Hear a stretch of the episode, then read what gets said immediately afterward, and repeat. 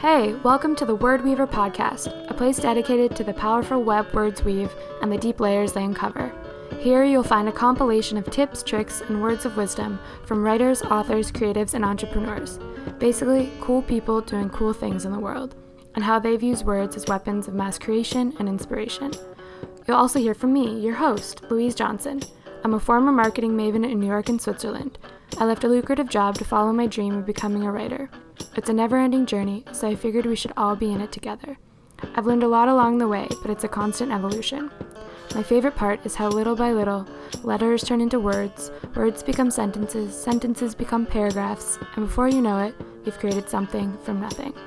And whenever that happens in life, it's nothing short of magic. So grab a coffee or a glass of wine and let's dive into today's chapter.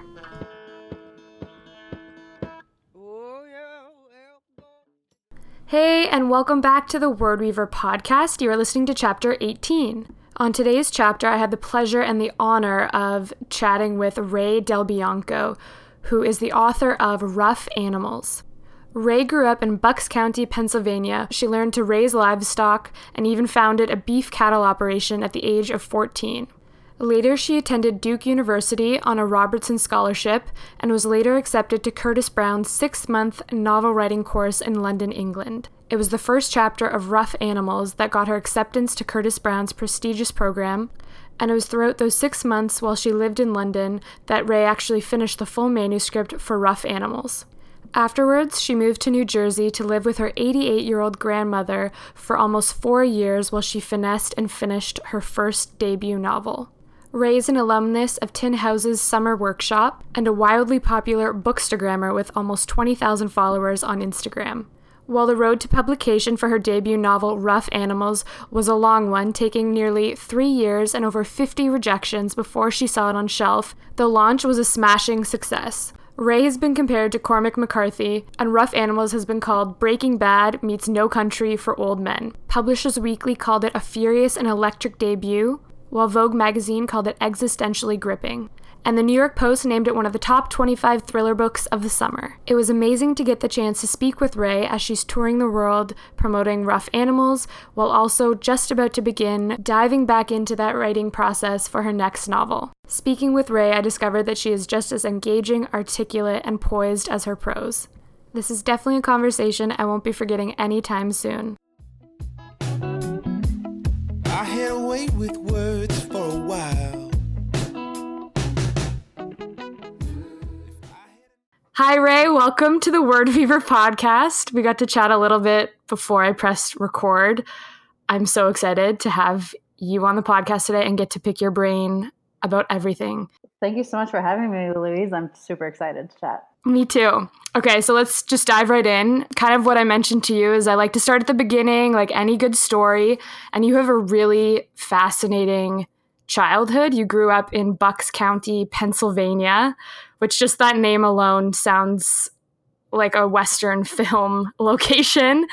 And you learned to raise livestock. And I'm just curious to know more about your childhood and if this background is kind of what prompted you to want to be a writer someday, just stories and learning how to story tell on a farm in Bucks County. Absolutely. And I, I think it was the most formative experience towards my becoming a writer. Um, my parents don't farm, but as a sort of weekend retreat from the office, they got a bit of land. And I, when I turned 14, decided I wanted to move up from goats, which I'd raised since I was eight, to cattle.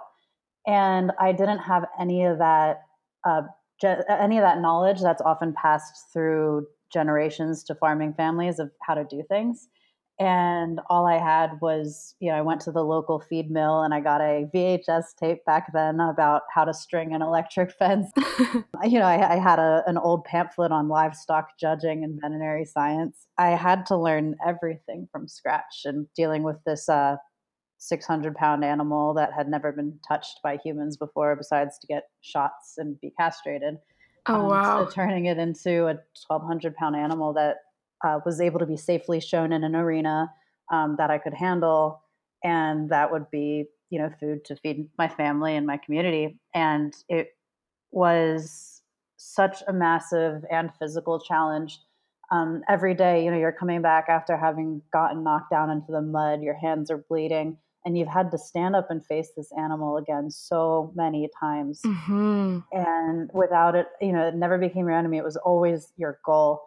And I think that motion and that appreciation of of getting back up again, no matter how many times you've been knocked into the mud, was the most useful habit, trait, or aspiration that I could have taken with me into writing. Absolutely. Yeah, I think it's essential to be able to look not only in in the publishing process having perseverance, but also in being relentless in pushing your art to the absolute limit it can be. And even when the art fights back in a way, being able to stand up again and keep chasing it.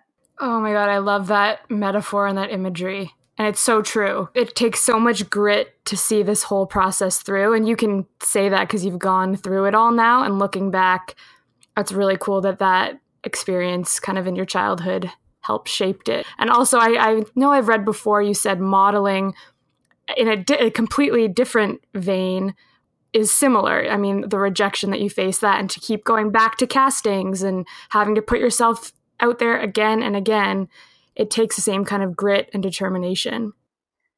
I, I think it's really one of the things that makes writing tough is that when you close your computer at the end of the day, you, you can't really see that something you've built. Whereas, you know, with a with a steer, you have a very, very you have physical evidence, especially over the course of the year, of what you've created and what you've built. Um, but with rejections, sometimes it's important to take take stock of your rejections as evidence of how far you've come and what you've accomplished that you've put yourself out there and you're, you're trying. Absolutely. That's a really good way to look at it, actually. Later in life, you went to Duke University. What did you study while you were there? I was pre med and English, and then decided sophomore year that uh, you could not be both a novelist and a surgeon, and um, made my choice to go exclusively English.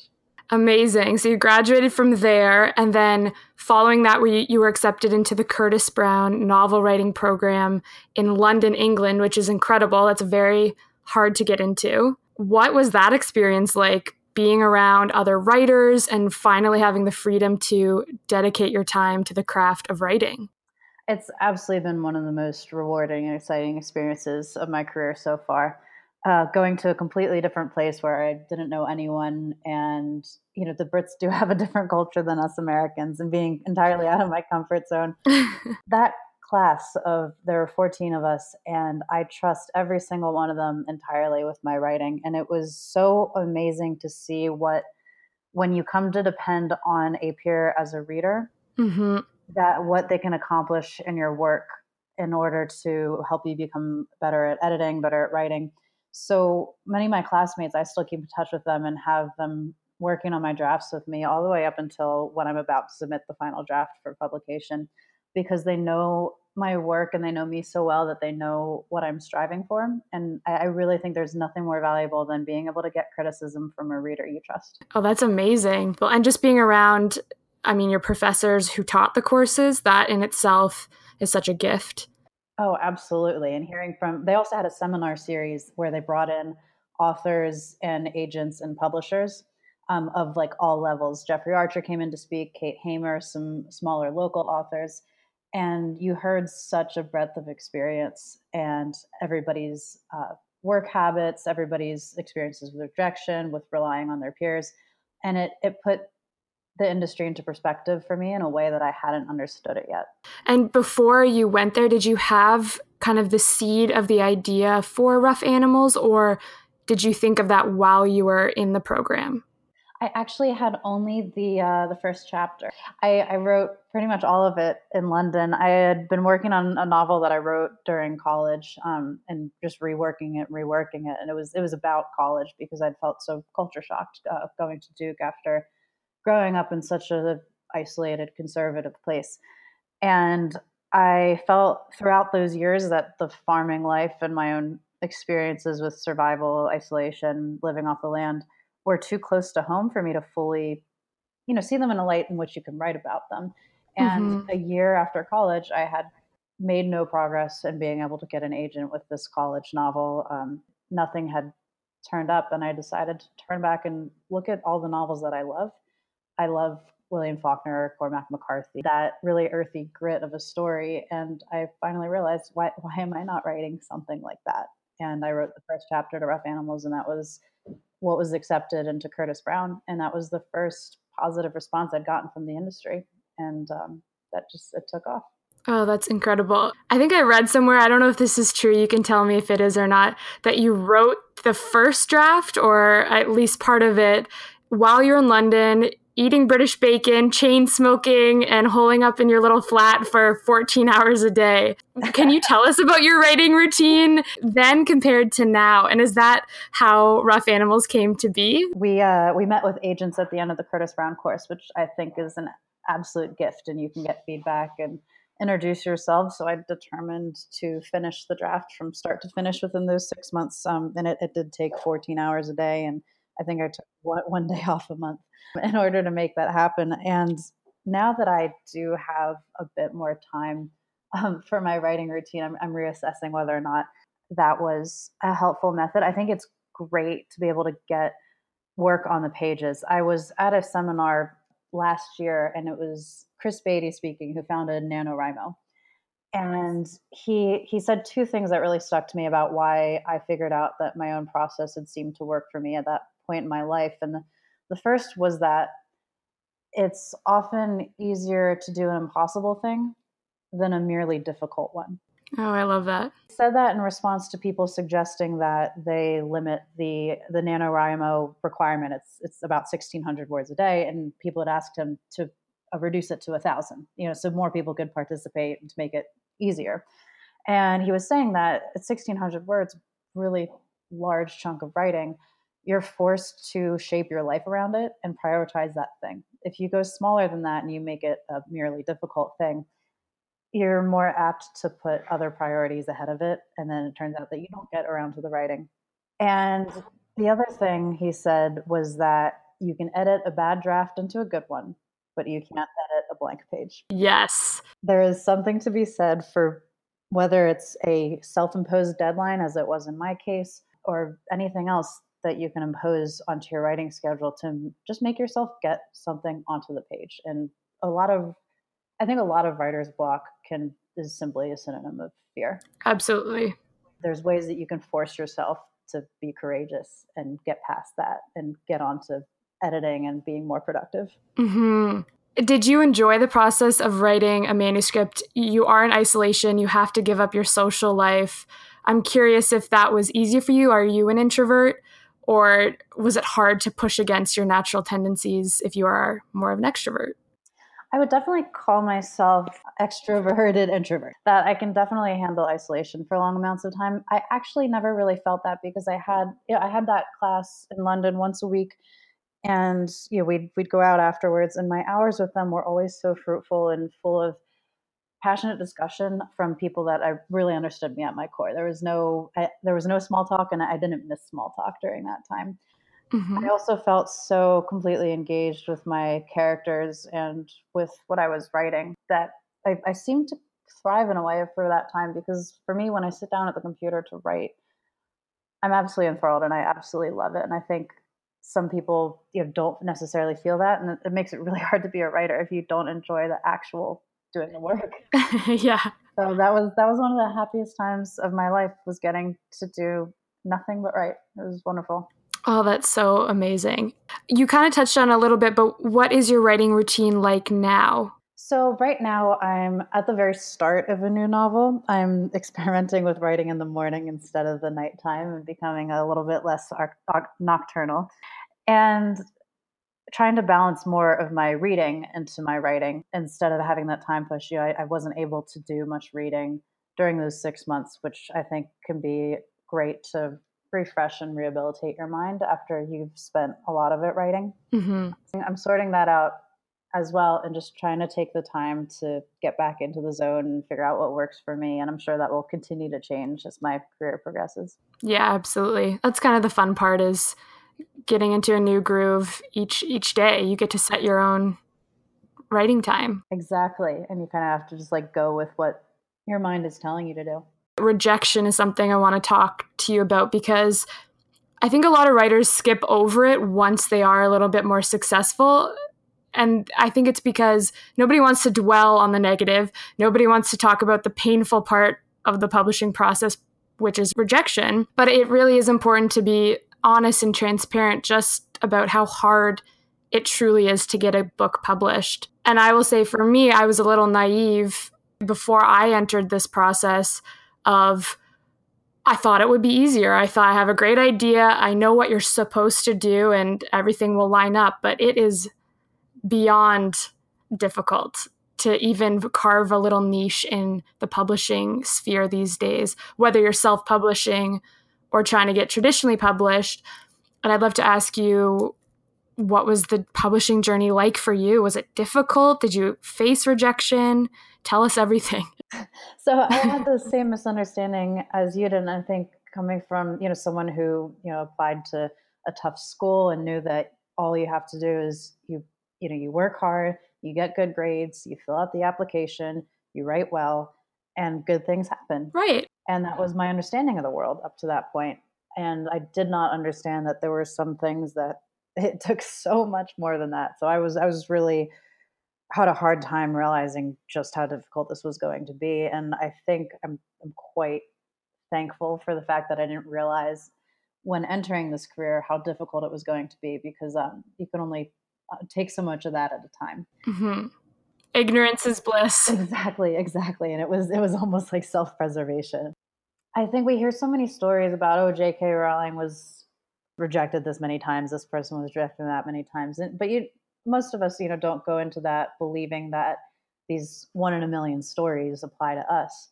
But at the same time, one of the most wonderful realizations I've had since getting published and having the opportunity to talk to some more experienced writers was that my rejection experience, which was me taking three years to get a publishing deal and getting rejected by over 50 publishers, was completely normal. Mm-hmm.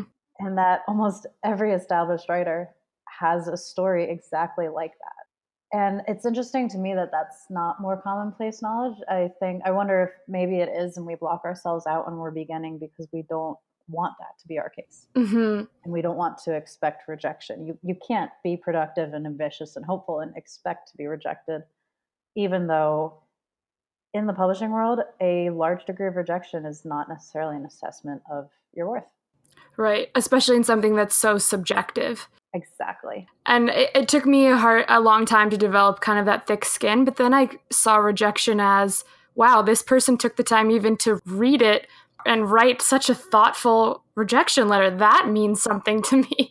Exactly. You know, we've all gotten those I had a friend who uh, rejection from an agent bounced back in 90 seconds. Wow, record time. right, really fast reader. Um, and there's something to be said for, you know, you can read a rejection and sometimes they clearly didn't understand your work or you just weren't for them. And then sometimes they did understand your work. And it's something that's really thoughtful and helpful to read. I, I think a good rejection or a good criticism is an amazing tool. Absolutely. It just takes one person to believe in you. Yep. And for you, that was your literary agent and your publisher. You're with Skyhorse? Yes. Have you enjoyed working with a team of people, putting together rough animals, picking the cover design? What was that like? It's been great. I'm super fortunate to have two agents, one in the UK and one in the US. And the different perspectives that they're both able to add to my work is really a priceless experience. I love both of their views. And to be able to work in conjunction with that as a, as a team, they both fully understand who I want to be creatively and my path as an artist. And I think that's the most wonderful thing you could hope for for someone on your team. Uh, as far as the cover goes, I actually uh, I did that myself. No. Yeah. I uh, wow. it was it was a lot of fun.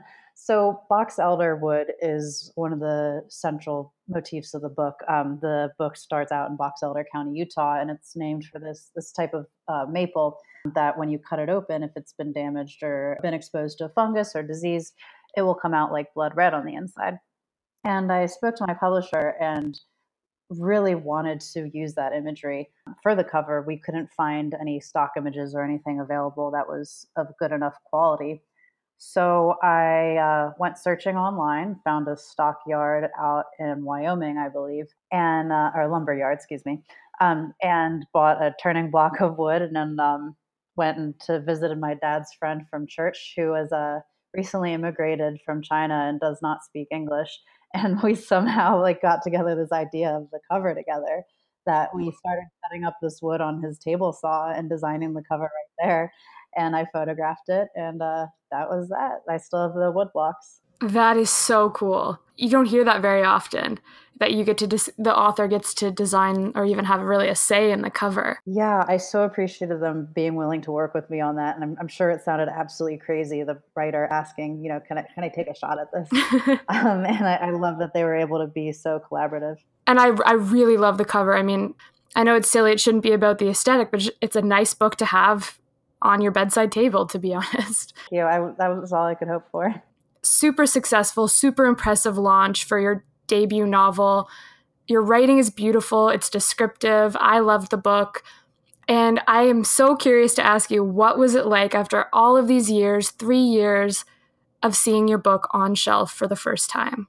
Well, first of all, thank you so much for all of that. Um, I mean, it's it's such it's such a dream. Seeing it on the shelf for the first time, I'm I'm a bit of a crier when it comes to these things, and I've had so many of those moments lately. And uh, after you've worked so hard and seen, you know, so many people have supported you through this, and it's been such a long journey. Having it work out is the greatest dream that anyone could ever imagine. And seeing it on shelves, you just get this absolute moment of, of it's pure shock. And the idea of anybody else reading it. Um, it, um, it really is incredible to realize that the story is not just your own anymore and that it exists in other people's heads. They've interpreted it you know it belongs to the readers now. Right. And it's just been you know i almost have these like spasms of being so so so happy that i, I can't believe that all this has led to this and that i actually get to do this for a job. It's really unbelievable. I'm so grateful. It's seeing that grit and determination like you said from raising livestock and all the way until here since the launch, you've been featured all over. You were in Vogue, which is amazing. Refinery 29, New York Magazine, New York Post, the Chicago Review of Books. What has the acclaim and public recognition felt like for something, like you said, that was very private at one point and now it's up for public consumption and interpretation? I think that's been the most surreal thing of all. That uh, I can only I just keep thinking back to what 14 year old me would have thought if I'd told her she would get to talk to Vogue about her cows. um, I think above anything, it just sort of surpasses belief, and it's really amazing to.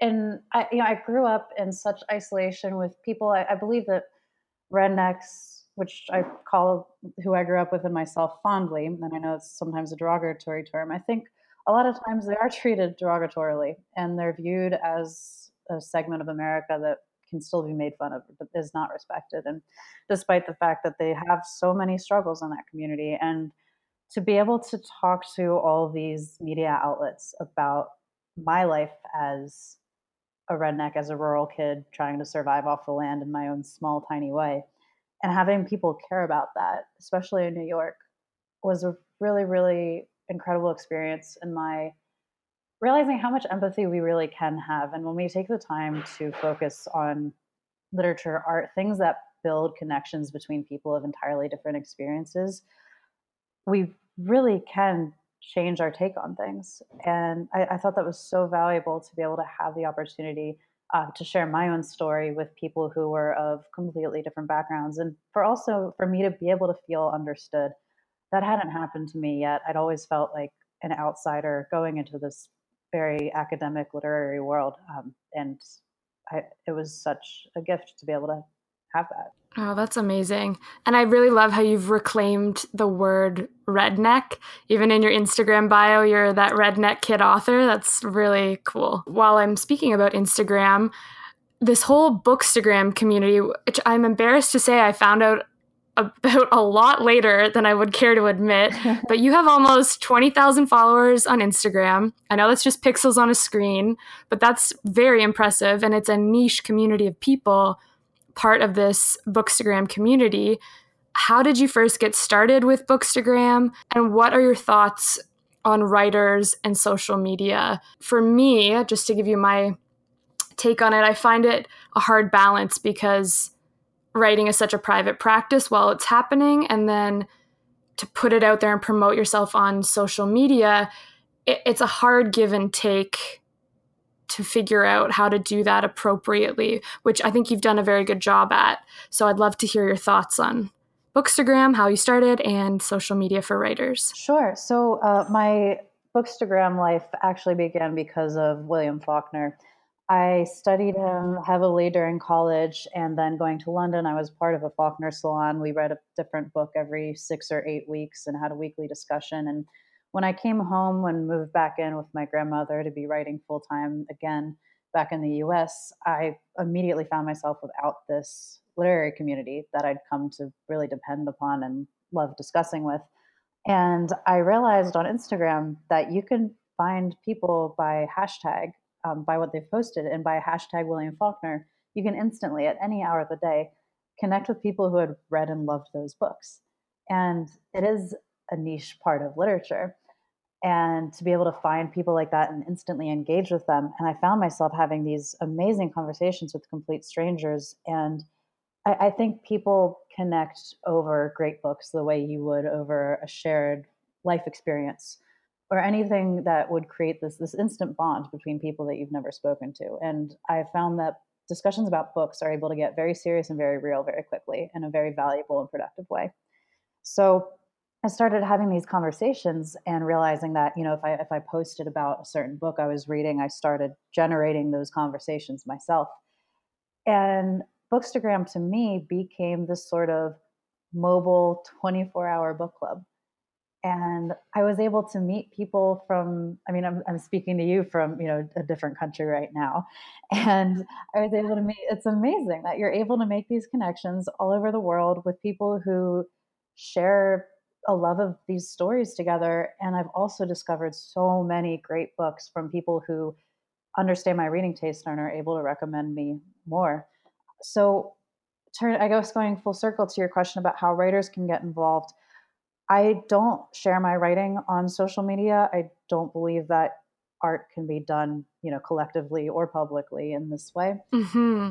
So for me, Bookstagram is about my reading life and about sharing what I love about that with a community. My my writing has not ever been a community activity. You know, you have a few trusted readers, um, but my reading is, and I, I, think having a large reading community is something that's enormously productive. I was also, um, you know, with Rough Animals, it was wonderful to be able to share it with people who liked the same books that I'd like, and we'd already connected over elements of different books, and I was excited to be able to bring the book out to them. I think as a writer, you do need to decide for yourself what do you feel comfortable sharing? Like you said it's it's tough to share work and pro in process progress excuse me. Mm-hmm. and you know some people i don't like to share my daily life on instagram. Some people are much more comfortable sharing that or talking more candidly about their project. Some instagram writers who i absolutely love una moon shares snippets of her writing and her poetry on her instagram and i absolutely love her work. She writes with a very uh, very heavy language style, and it's so tactile. It's so full of the woodlands and the wild and the weather, and I really love that. So that's another example of someone who's taking the opposite approach and fully making it about their writing and sharing openly what they're doing in progress. Um, and it's worked out beautifully for her. No, I love that. It's kind of however you want to shape it, whatever your boundaries are as a creative person. I like that you just share your reading and you keep your writing private. That's a good way it's a very smart way to balance it. I think it's it really has to be about when it's depending on your creativity, which it, it really is. You know, you're kind of telling a story through a photo when you're conveying a book that you stick to whatever you're comfortable with and whatever area you think you would really enjoy posting about. And I, I think the social media is only useful so long as you are strongly engaged. Yes. And if you choose the things that you genuinely want to be engaged with other people on, then you'll be successful. Yeah. And it comes across as authentic. I know that word is overused, but. But in this case, absolutely, I agree. Yeah. So I would love to go talk about your next project. I mean, we've, we've talked about rough animals, but you're still kind of in the throes of promoting that how do you balance writing your next book? And can you tell us about that project while also promoting your last project? Absolutely. I've, um, yeah, I, have I've heard from other writers as well how important it is to take a step back and make sure that you're you're not using the existing novels publication as a distraction from writing. Mm-hmm. It's been such a gift going through this process, but I am excited to turn around and, and get to writing again um, and making that my full time effort.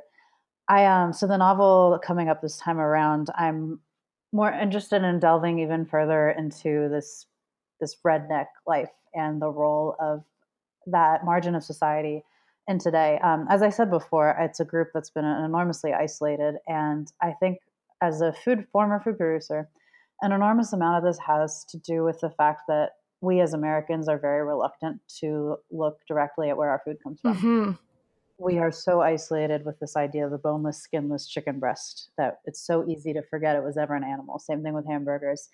And in our refusal to look at the everyday violence that generates our food, we've isolated these rural communities geographically, but also um, ideologically and they and societally they've become no longer a part of our national empathy or our national concern these farming communities where bull riding, where for very little more than minimum wage, you can get multiple concussions and life threatening injuries. And that's determined um, to be a good career prospect by young men. Wow. And how did, how did we get into these economic and educational and job deserts where the opioid crisis has completely blown through?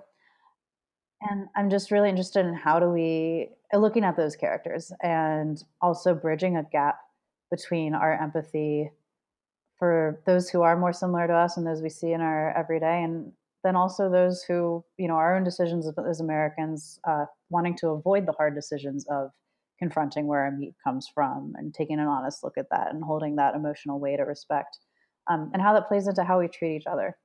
So the next novel is about a bull rider who following a uh, career-ending inju- injury gets involved with opioids, um, and then also eventually goes into this world of livestock doping. That was uh, something that fascinated me on the larger scales. Through I, I showed livestock only on a county and regional level, but heard all sorts of stories about um, the food crises that were resulting of jackpot showmen, um, you know, up at the, these high stakes state level shows where people were drugging these livestock food animals in order to, to win using steroids or whatnot that happen to be toxic to humans. Wow.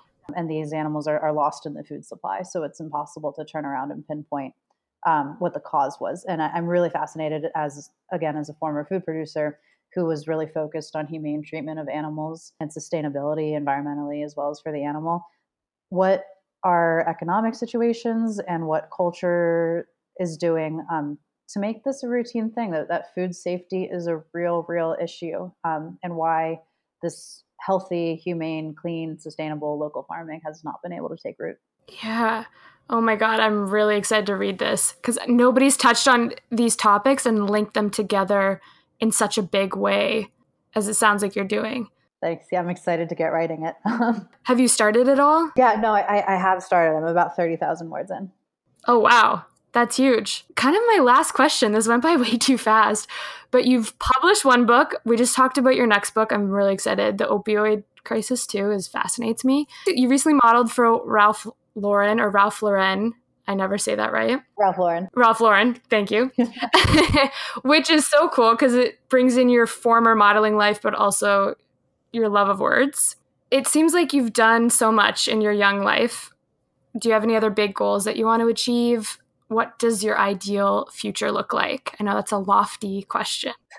well, thank thank you so much for all that. I mean, Ralph Lauren was a real dream because uh, they approached me ab- about writing, and the decision to come down to the farm. Literally the best of both worlds. That's what I was so happy about that, and you know, the, the failed modeling career. It felt like the ultimate. Okay, I, I can close that book um, with with no regrets. Getting to take pictures on them after, after I'd written the essay. Yeah, that that was incredibly surreal and, and, amazing to be able to be in a position where I'm reflecting on my writing process. I, you know, if I was writing about the effect that having that daily uniform, it was always an, an XXL sweater, leggings, and boots that I wore every day in, in cold, constantly rainy London. And to work with them, it's I absolutely love that brand. Mm-hmm. For goals going forward, I, I think having connections like that were, were just incredible, and any other opportunities like that that come along, I would be ecstatic about I'm also looking forward to working with with other artists. I think Ralph Lauren was a take of that, um, and Bookstagram has always been in a way that is connecting with other people through their art, even if it's in a different medium than your own. I'm really fascinated by that and how the idea of fashion can play into writing and you know potentially film in the future. Um, any other collaborations like that, I really cherish, and I'm looking forward to you know building up another writing community and wherever I end up in the coming years. I think just in general, continuing to expand that amazing privilege of being able to interact with other artists that I admire on my on my daily life. You're well on your way. You have everything laid out for the best future ahead. I'm so so honored to have talked to you and I'm excited to see what you do in the future as well. Thank you so much. It was an honor to be on the podcast. I absolutely love this discussion. That's it for today's chapter of the Word Weaver podcast. Make sure to follow along on Instagram at Word Weaver Podcast. If you like what you heard today, make sure to leave a review in iTunes as it helps more people find out about the Word Weaver podcast. Until next time. I had with words for a while.